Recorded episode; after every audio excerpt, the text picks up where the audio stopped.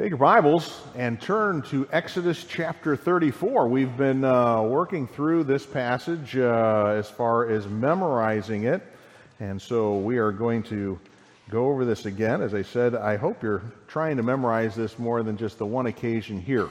I'm going to get it here, and maybe, just maybe, I'll remember it for next week, and the answer is no, you have to go over this repeatedly to get this, but this is the statement that God made to Moses when Moses said, "Show me your glory." And the Lord said, "I'll show you my glory," but it was not in the way that Moses expected.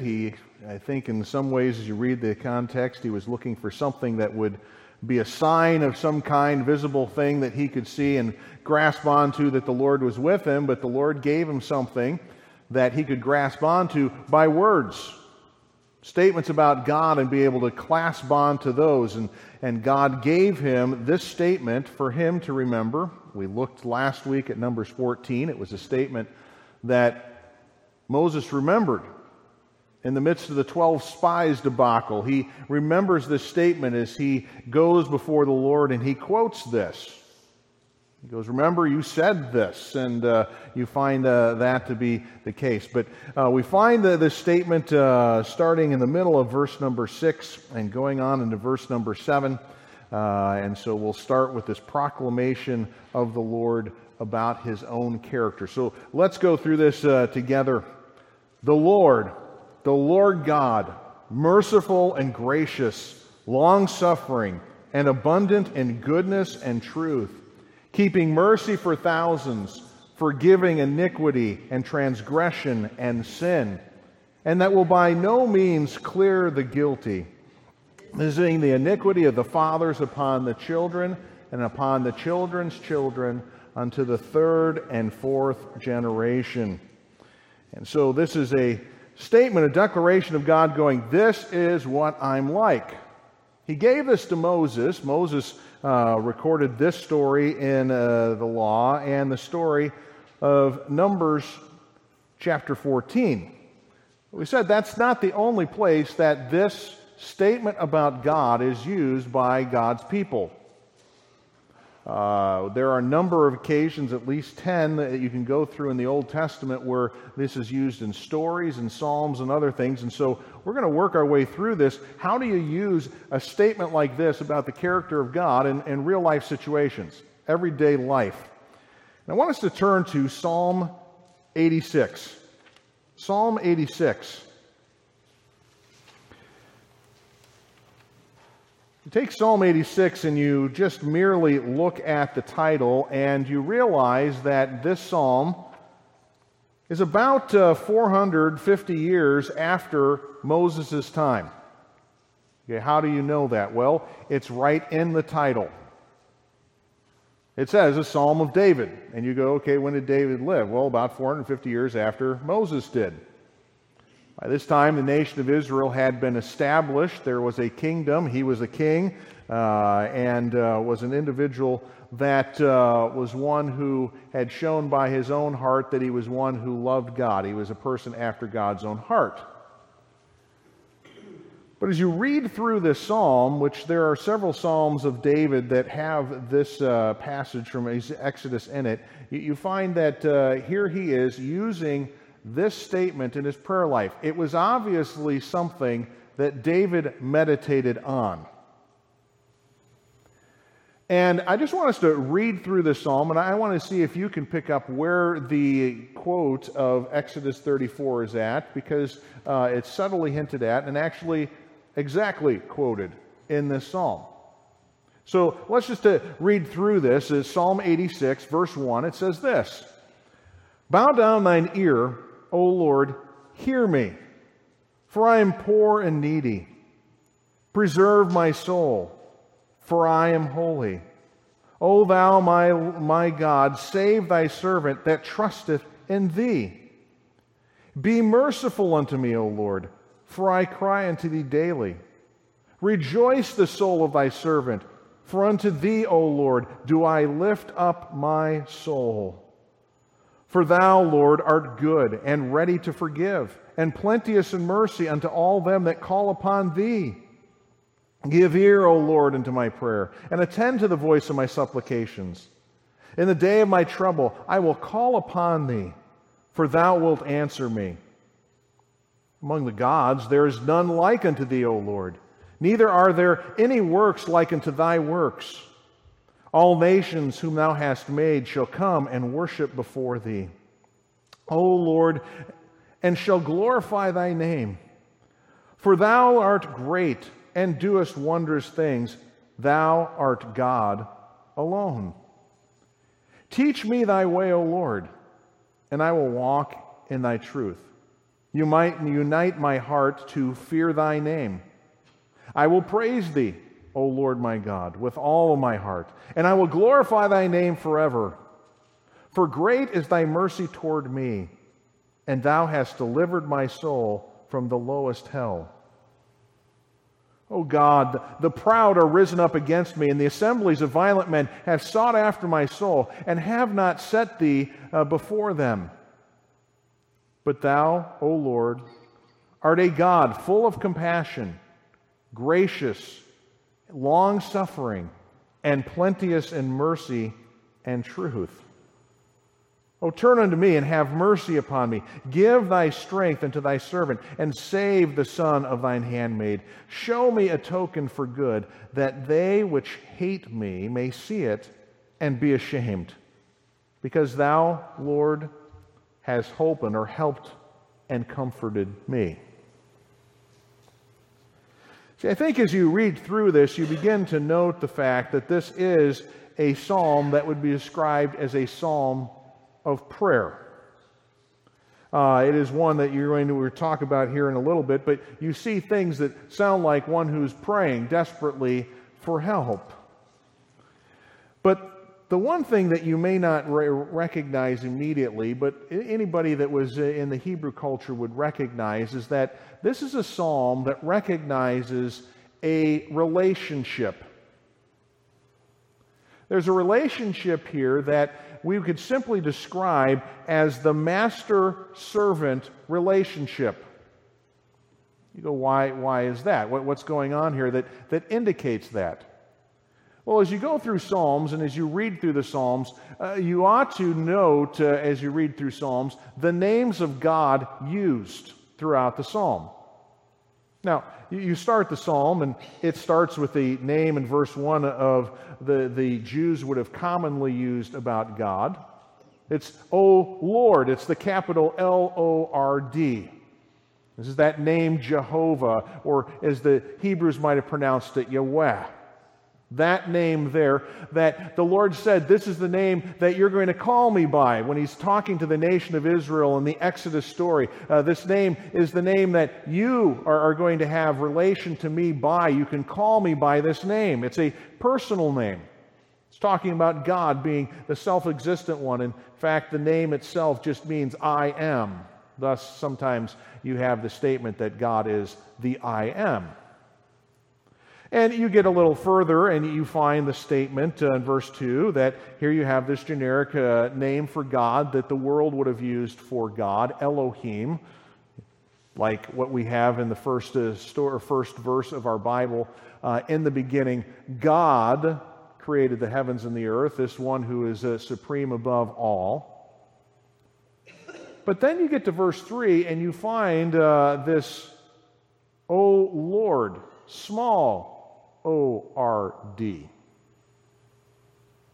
You go, well, what's that name? Well, that's the word that is translated, or is from the Hebrew, Adonai, which is the word for master. I mean, that's what the name means. And as you go through the psalm, you suddenly begin to recognize that even though every once in a while Jehovah is used, there's an overabundant use of this word Lord. See, what you go through, you count it. If you were to do this, you'd find that there's 7 times that this word is inserted for the name of God. It's not the Jehovah name. There is this statement, okay, there's one who is my master. And David then, throughout the psalm, then identifies himself as a servant. I mean, you go through and you look at verse number 4, and here David announces this: rejoice the soul of thy servant. And you go through and you find that you get towards the end, and there is this statement in verse number 16, O turn unto me and have mercy upon me, give thy strength unto thy servant, and save the son of thine handmaid, which would be a statement for saying a female servant. And you find these things that are there. Four times you find this word servant. So right from the start, you're going, this is a prayer psalm, but it's the relationship of a person who has a master and is considering themselves to be a servant. Now you say, well, that's an Old Testament concept. No, it's not. It's a New Testament concept also for individuals who have a relationship with God. They view themselves as servants, or as they would sometimes put it in many of the New Testament epistles, the letters, they describe themselves as the slaves of Jesus Christ. See, when a person comes into relationship with God, there is this understanding that they move loyalties. Romans chapter 6 makes this very clear, that we move ourselves from under the dominion of sin. When we accept Christ as Savior, He frees us from dominion of sin, but we are now put ourselves under His dominion and His kingdom, under His rulership, that we are no longer a slave to sin because we have a loyalty to, well, an individual, the one that's rescued us. And though at one time we were slaves of sin, now we become slaves of Jesus Christ. And we have to understand that when we become the slaves of Jesus Christ, it's not that we are put to great burdens, though at times we are going to have to go through difficult things. But when Jesus was talking to individuals about the burdens that He put on individuals, you think about Matthew chapter 11. Come unto me, all ye that labor and are heavy laden, and I will give you rest. Take my, what? Take my yoke upon you. And you say, what's the yoke? Well, that was what you put across the neck of the oxen for them to be able to do the work that they needed to do, to plow fields and to haul things. And the Lord says, my yoke is easy, and my burden is light. You say, what's the idea of easy? It's kind.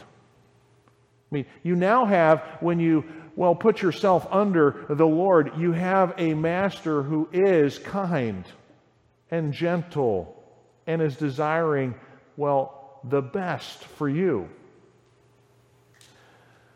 But it does not mean, as we said, it does not mean that when we are, well, loyal to the Lord, and you do want to note this, that verse 2, that word, the statement there, it says, preserve my soul, for I am holy. You might want to underline that term. That's not the normal term for holy. Okay? What this idea is that there is a loyalty. Okay? Preserve my soul, because you might say this: I am devoted to you. Okay? There's a loyalty to you. And in a servant and master relationship, think about this. The master is concerned about his servant because there is a responsibility. Even in the New Testament, as you have that master-slave responsibility given in the book of Ephesians and Colossians, that the master is responsible for those that are underneath him, for their well-being, whereas the one who is, well, the servant or the slave has a responsibility to be loyal back to his master, faithful, we might put it that way. So this psalm is just kind of loaded with this fact: I'm coming to one who is my master. I am loyal to him, and he's loyal to me. Okay, there's a reflection in what God is doing for me. That ought to be reflected back as one who is made in the image of God and is reflecting the image of Christ. There ought to be a loyalty. And so the psalmist here, David, starts off with this whole idea that there's a relationship here. Okay, understand that God does hear the prayers of everyone, but He is hearing especially the prayers of those that are His, that He has a relationship with. And so the psalmist David says, okay, there is this situation that is here that I have, this connection. Now, the second thing you need to note in this psalm and understand as you go through the psalms, sometimes just going through them directly and going verse by verse directly through is a way to do this, but also understand that the psalms oftentimes just have a theme that you're setting up. You'll see things repeated over and over again, and that's kind of what the psalmist is wanting you to get, not a logical argument, but statements made about a certain subject. As you read through this, you find that in verse 7 that the psalmist is in a day of trouble, and there's bad things going on, difficulty. You go, what's the difficulty? Well, in this case, in this psalm, we're told what it is. What's the problem that David is praying about? You find this in verse number 14. He kind of hints at it this whole time. There's trouble, there's difficulty, I need help, these type of things. I need saving, I need delivering, all of these things. But you go, why? Well, verse 14 identifies that there are individuals that are making life difficult. I mean, they're described this way, the proud. The idea here is that this is an individual who is arrogant. And you go, what do you mean by arrogant? Well, an arrogant person is one who assumes that their opinions and their wants are what everybody else has to follow. I mean, they're arrogant enough to think that, oh, everyone's going to be okay with this. And that they'll have to go along with this because this is what I want. You know, there's a lot of people in our world that are like that. They want things the way they want them. They've assumed that this is the way that everybody else thinks, and you must abide by these things. For David, he's got this one that is arrogant, the arrogant ones that have risen up against him. They're assuming what they think is right is what David has to accept. And this is not some sort of rabble either. You see the statement that these are assemblies of violent men. That idea of assemblies is an organized meeting. It's not that these people are disorganized. Oftentimes they spent much time plotting, conniving. And for David, he is surrounded by individuals who have been plotting his own hurt, and they're violent individuals that have sought after his own soul. That's another word that you see throughout the psalm. You could mark this down just doing a study. You see this word soul come up time and time again. I mean, this violence that is going on is not just merely physically beating him down. It's actually bothering him in his own soul.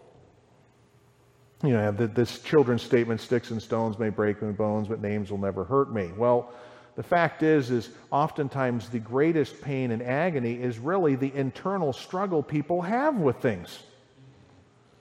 And for David, as he's seeing these people that rise up, that are assuming that he's going to take their position and that he must take their position, and they're plotting if he doesn't take up their position to bring him hurt, this is something that just wears on his soul. You say, well, what causes people to be arrogant like this? Assuming that people will take up their position and that they must and that they have a right to do this. Well, the end of the verse gives us why. It's these are individuals that have not set thee. And you go, who is the thee in that passage? They've not set God before them. These are people who are acting as if God doesn't play a role. In some cases, he doesn't exist. You have psalms that indicate that there's individuals like this, and they're called fools because they say, there is no God. And there are people in our world today that you think about this, they function as if God plays no role in this. You say, well, where did they get that assumption? They've been taught this. This is their worldview. I mean, assuming the fact that we evolved out of some sort of primordial swamp, And we got here by, well, accidents and just fortunate circumstances. That why do we have to pay attention to God? It is a survival of the fittest. And only the greatest and the strongest will survive. And so there is this thought process even today that if you have the strongest arguments or you gather the loudest group, that people have to accept your opinion. And they must. And if they don't, violence will ensue. And these are the things of our day that are the things that stir us in our own soul. And think about what stirs us up is that people are like this. And they hate you. Do you realize this? You are, in their minds, if you're loyal to the master, you're going to be hated by the society you live in.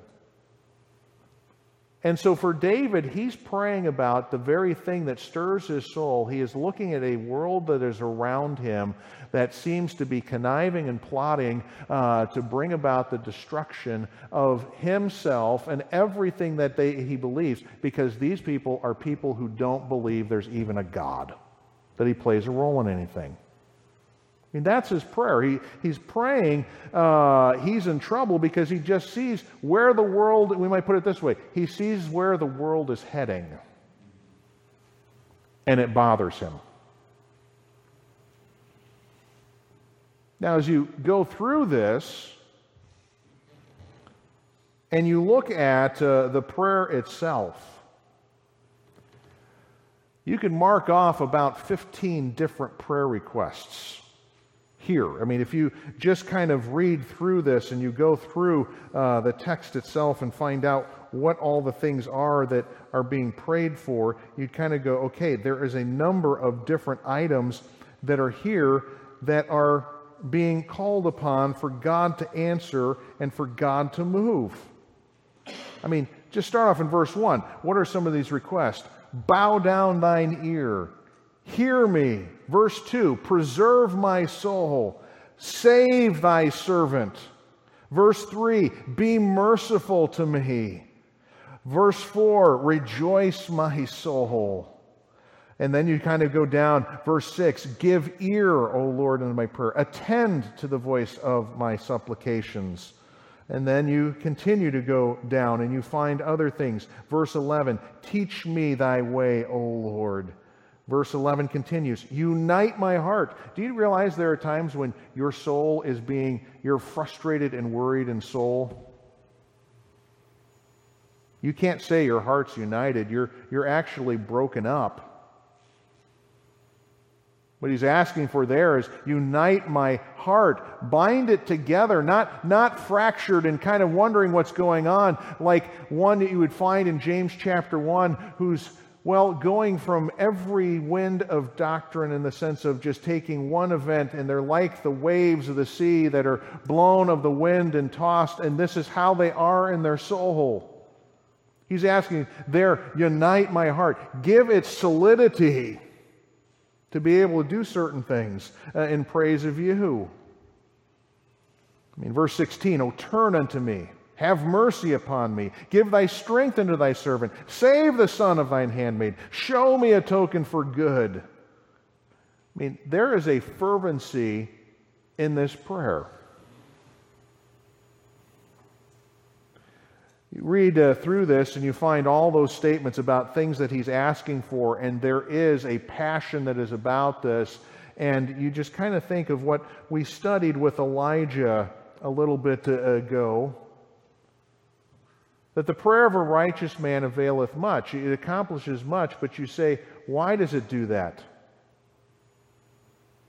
It's because it's effectual and fervent.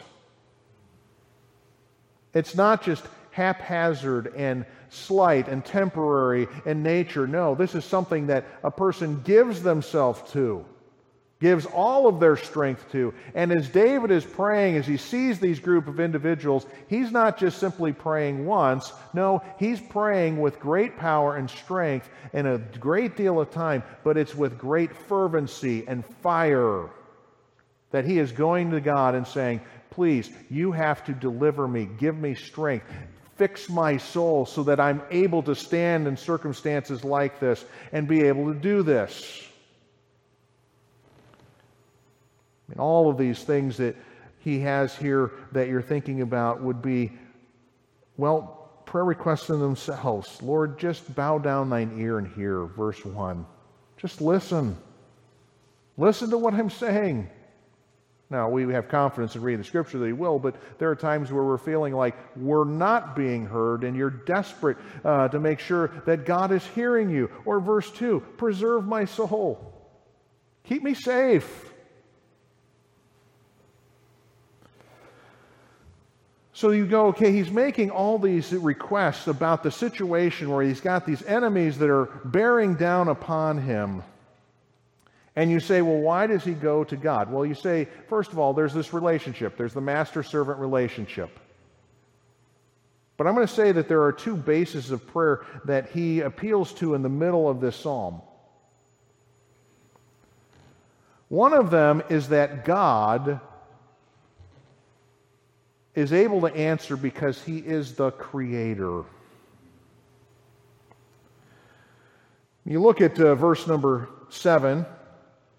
David says this, in the day of my trouble, I will call upon thee, for thou wilt answer me. But then verse 8, among the gods, there is none like unto thee, O Lord, neither are there any works like unto thy works. And in that context, it's not talking about his presence work, it's talking about the works of creation. See, he's praying to God because he knows there are no other sources of answers. And there's an assumption here. He's saying there's gods out there, and you see that there are the little g that is there. There are little gods out there that people go and cry before or try and call upon to get answers. In David's culture, these would have been statues and idols of some kind that people would bow before, made of wood and stone and these type of things, metals. And they would have been there, and some of them, as you see, where they've dug up in archaeological digs, pretty ugly gods. But there was this thought process that if you appeased this God and you made him happy, that they would perhaps answer you in their own situation. What the nation of Israel is going to struggle with after the time of David is this god Baal. You go, well, what's the god of Baal? The god Baal was responsible for agriculture, your farm, your crops growing. And so people would do things to please this god, this little god, who would just merely stand there, and having eyes would not see, and ears would not hear, and feet and would not walk, and arms and could not reach out, lips that did not speak. But there are people that give their passion to this, and they come to this, and David just looks around and goes, really? Who else would I go to? There are gods out there, but you're the only God alone. You're the one that created everything, which then indicates the fact that if he's the one that created everything, all those things that are little gods are things that have been created. They don't have power in and of themselves. And in our society, there are things that we sometimes depend upon that we think are going to give us strength. The almighty dollar, positions, property, fame, these things that become the idols, the gods for us that we think, this will keep me safe. If I just have enough money, or if I just have this position, I'll be safe. And what David's saying is, all those gods that we can go and worship at and thinking that it's going to give us what we want, why? There's only one God, and that's the God that created everything. I mean, even the nations that might be so mighty, they're nothing. You read verse 10, for thou art great and doest wondrous things, thou art God alone. Who else am I going to go to? So why would I waste my time pursuing those things or making that my desire, saying these things will help me, when there's only one who's created everything, and when you do see him at work, he works wondrously. Why would I want any other God? So I'm going to go to him. I'm going to go to the only source of strength and power. And so for David, the basis of prayer is he's just going to God and going, you're the one who's created everything. So I'm going to go to you because you're that great God. So the basis of his prayer is that God is the creator, but I'm also then secondly going to put it this way. There's two C's here, so you can alliterate. Remember this. That God is compassionate towards his own. He's compassionate. You find the statement, perhaps you saw the hint of it as you read through verse 5 of Exodus chapter 34, verses 6 and 7. For thou, Lord, art good and ready to forgive. Well, those are the ideas that, yes, he's, well, full of goodness, and he's full of truth, and he is ready to forgive. And, oh, he's plenteous in mercy to all them that call upon him. God's not like what people thought gods were supposed to be like. You remember the story of Elijah, that you had to do all sorts of things. These prophets of Baal tried to do all sorts of things to get their God to hear them, to move him. They screamed louder and louder, and then to get God's compassion, they start cutting their own flesh. And they're doing this, and they're thinking that they have to do that because their God's not a compassionate God. He's just kind of, well, one who's unmoved by the affairs of this world, and you have to get him to pay attention. And so they would do this. No, God in heaven is one who is already set to be moved towards you. He is a God that is compassionate. Verse 15, this is where you finally get the quote. David changes it just slightly. He doesn't use the Lord in the sense of Yahweh. He uses this one term, the Lord Adonai, the Master. You're a God full of compassion and gracious. We would translate that merciful and gracious from that passage. Long-suffering. You've got he holds what? He holds his judgment. Sometimes we deserve to be judged, and he withholds judgment. He's got a long burn on his fuse. And you're plenteous in mercy and in truth. Plenteous is the idea of abundant. It's overflowing. You can never run out. And so when it comes to situations of life, there are occasions where we're sitting there going, I need help. God, you have declared yourself to be compassionate. And what David does, he's got this promise here. He is grasping onto it and saying, you've said this about yourself. And as we sung the hymn earlier this evening, standing on the promises, what you have about the character of God is something that will never change. It may be a statement about who he is, but it's a promise. He's never going to change from that. And for David, he goes, this is a promise, and great, it was made 400 years ago to Moses, but I'm holding on to it now because you're a God who doesn't change. He's always the same. And you've declared this about yourself, that you are concerned about me. You're compassionate, and you are abundant in what you're able to do for me. I mean, this is something for us as we go through and just think about God's glory revealed in everyday life. This is using a statement like this in order to call upon God to get him to move in prayer. There are certain things about the character of God. This is why we should know certain things about God, that we can pray fervently and say, you have said this about yourself, and I am praying in line with who you are because you've said this, and I can be pretty strong about this because you don't change, and this is how you revealed yourself to me. And for us, just thinking about that time difference, that, okay, 1445 or in that time frame, you've got Moses writing about the story. That event takes place to him, and 400 years later, here's David holding to a promise like this. It hasn't changed. And then you move up another 3,000 years, and the question is that statement good now too?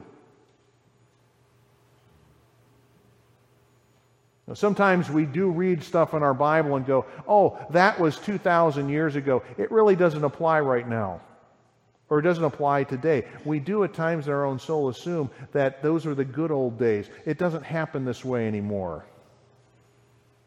No, what God declared to Moses on Mount Sinai, David holds on to 400 years later, and he uses it as his basis to be able to pray and claim God's help, that I'm in the middle of this troubling situation, but you've declared you're a compassionate and merciful God. You are, with those two words of merciful and compassionate, those terms are saying you were loyal to me and you're moved about my situation, that you will answer her. And David used this. And you can use a passage like this to pray to God to answer her. When you think about, you say, well, did David get his prayer answered? You kind of get that hint in verse number 17. You know, he asked her this, show me a token for good, that they which hate me may see it and be ashamed. And then the statement, because thou, Lord, hast helped me and comforted me. He's already seen God's help. He's already seen God's comfort, and he's praying for the situation presently, and he knows God has helped him previously and comforted him previously, that God is going to answer again in this situation. That God will do that.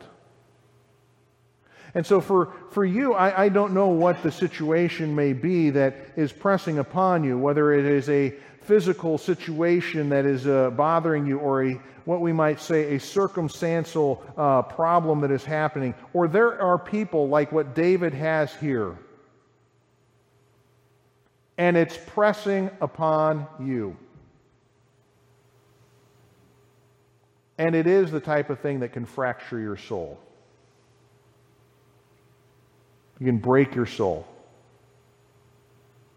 You say, what's the answer? Not look at yourself, not look at your circumstances, not to look at your strengths, but to look at God. Who He is and what He says about Himself. Too often we allow our own emotions, and too often we allow those things to move us along, and we ignore the fact that we've got a God who is the same. He's been the same for eternity. He's been the same as He was 4,000 years ago, 3,000 years ago, 2,000 years ago. He's the same God. He doesn't change, and He has been helping His people all those times, time and time again. God has been loyal to them. And if God declares that He has compassion towards those people, but this is a promise for all of us, He's going to be compassionate to you in the midst of your trouble, in the midst of your difficulty. He will be there to help. He's abundant in His resources. It's not like He gets to you and suddenly He's like, well, don't have enough resources to help him this time. I don't have enough resources to help her in this difficulty. No, God's abundant in His resources to meet whatever trouble you are in. So this passage of David is a great reminder for us that take the promises of God and pray these things back to Him, because they're truth, they're right, they're accurate. And as you read it, they're good words, good statements about Him, and they ought to bring us delight to our souls. So, I don't know what may come up this week. I don't know what the week will hold for you. I think for some of you, if you look back at the beginning of this week and saw where it led, you kind of go, that went in directions I didn't expect, didn't know, could possibly happen. And for some of us, there may be, in a sense, from a human perspective, that there's a turn for the worst or the worse in your life and your situation. And you might be, well, forced to be broken in your soul and the sense that everything is crashing down upon you. Well, go to a passage like this and just cling to it, because this is your God and everything that's in there is true. He's compassionate, merciful, full of goodness, waiting to move towards you. And if you've caused some of the distance, he's ready to forgive. And so grab onto this, memorize this, hold on to it so that you have something to grasp when you're in the midst of trouble and you cry out to God. Let's pray. Lord, we thank you. We thank you for David. Don't know what exactly, though we were told he had enemies, we don't know the exact circumstances, but he gives us a pattern. By using a passage like this about who you are, for him to cling to and claim as he calls out upon you. Lord, we're thankful for the fact that you've changed our lives, you've saved us, and you are, in a sense, our master, and we are your servants. But you're not a harsh master. You are a loving and compassionate master, concerned about our good and our well-being. And so may we grasp these passages, this passage and the passages previous we've looked at, and realize you're like this to everyone who is your child. Lord, there are some that I can think of right now that are going through some difficult circumstances. Lord, we pray that they would remember who you are. And for us this week, I don't know what trouble may be upon us, whether it be people or circumstances. Lord, may we still see you, who you are, and then cry out to you on the basis of who you are. We've seen your great mercy displayed eternally in the fact that you sent your Son to us to die in our place. What great picture for us to understand that you are a God concerned about giving us mercy and help. We see it reflected in your Son. So as we hit our daily circumstances that may be troublesome, may we see you as the compassionate God. We thank you for promises like this. May it be what strengthens us and our prayers. And this we ask in the name of the Son. Amen.